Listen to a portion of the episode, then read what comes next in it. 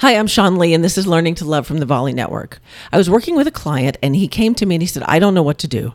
I have three options here. I have three different paths I could take for my career, and I don't know which way to go.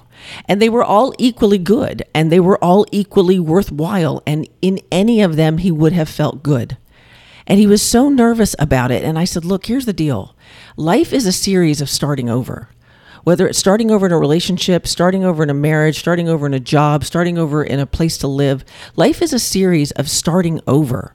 So you can't get this wrong and you're never going to get it done. And if you pick a job or a career or a path that doesn't serve you, you're going to learn some lessons along that way that'll make it easier for the next path, for the next starting over, for the next way that you're going to give into your life.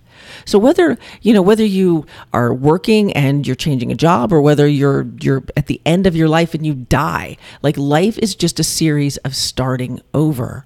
So if you can cut yourself a break, if you can be kinder to yourself and recognize that you don't have to get it perfect all the time, that if you just do the best you can, if you just give your 100% that day, you can't ask for any more than that.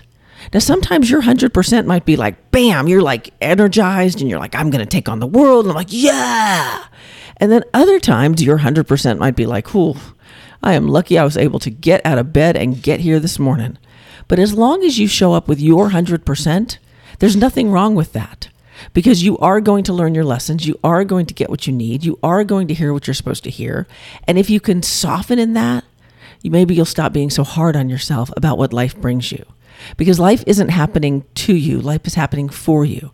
And the sooner you learn that, the sooner you get to realize how much fun it is to start over and over and over again.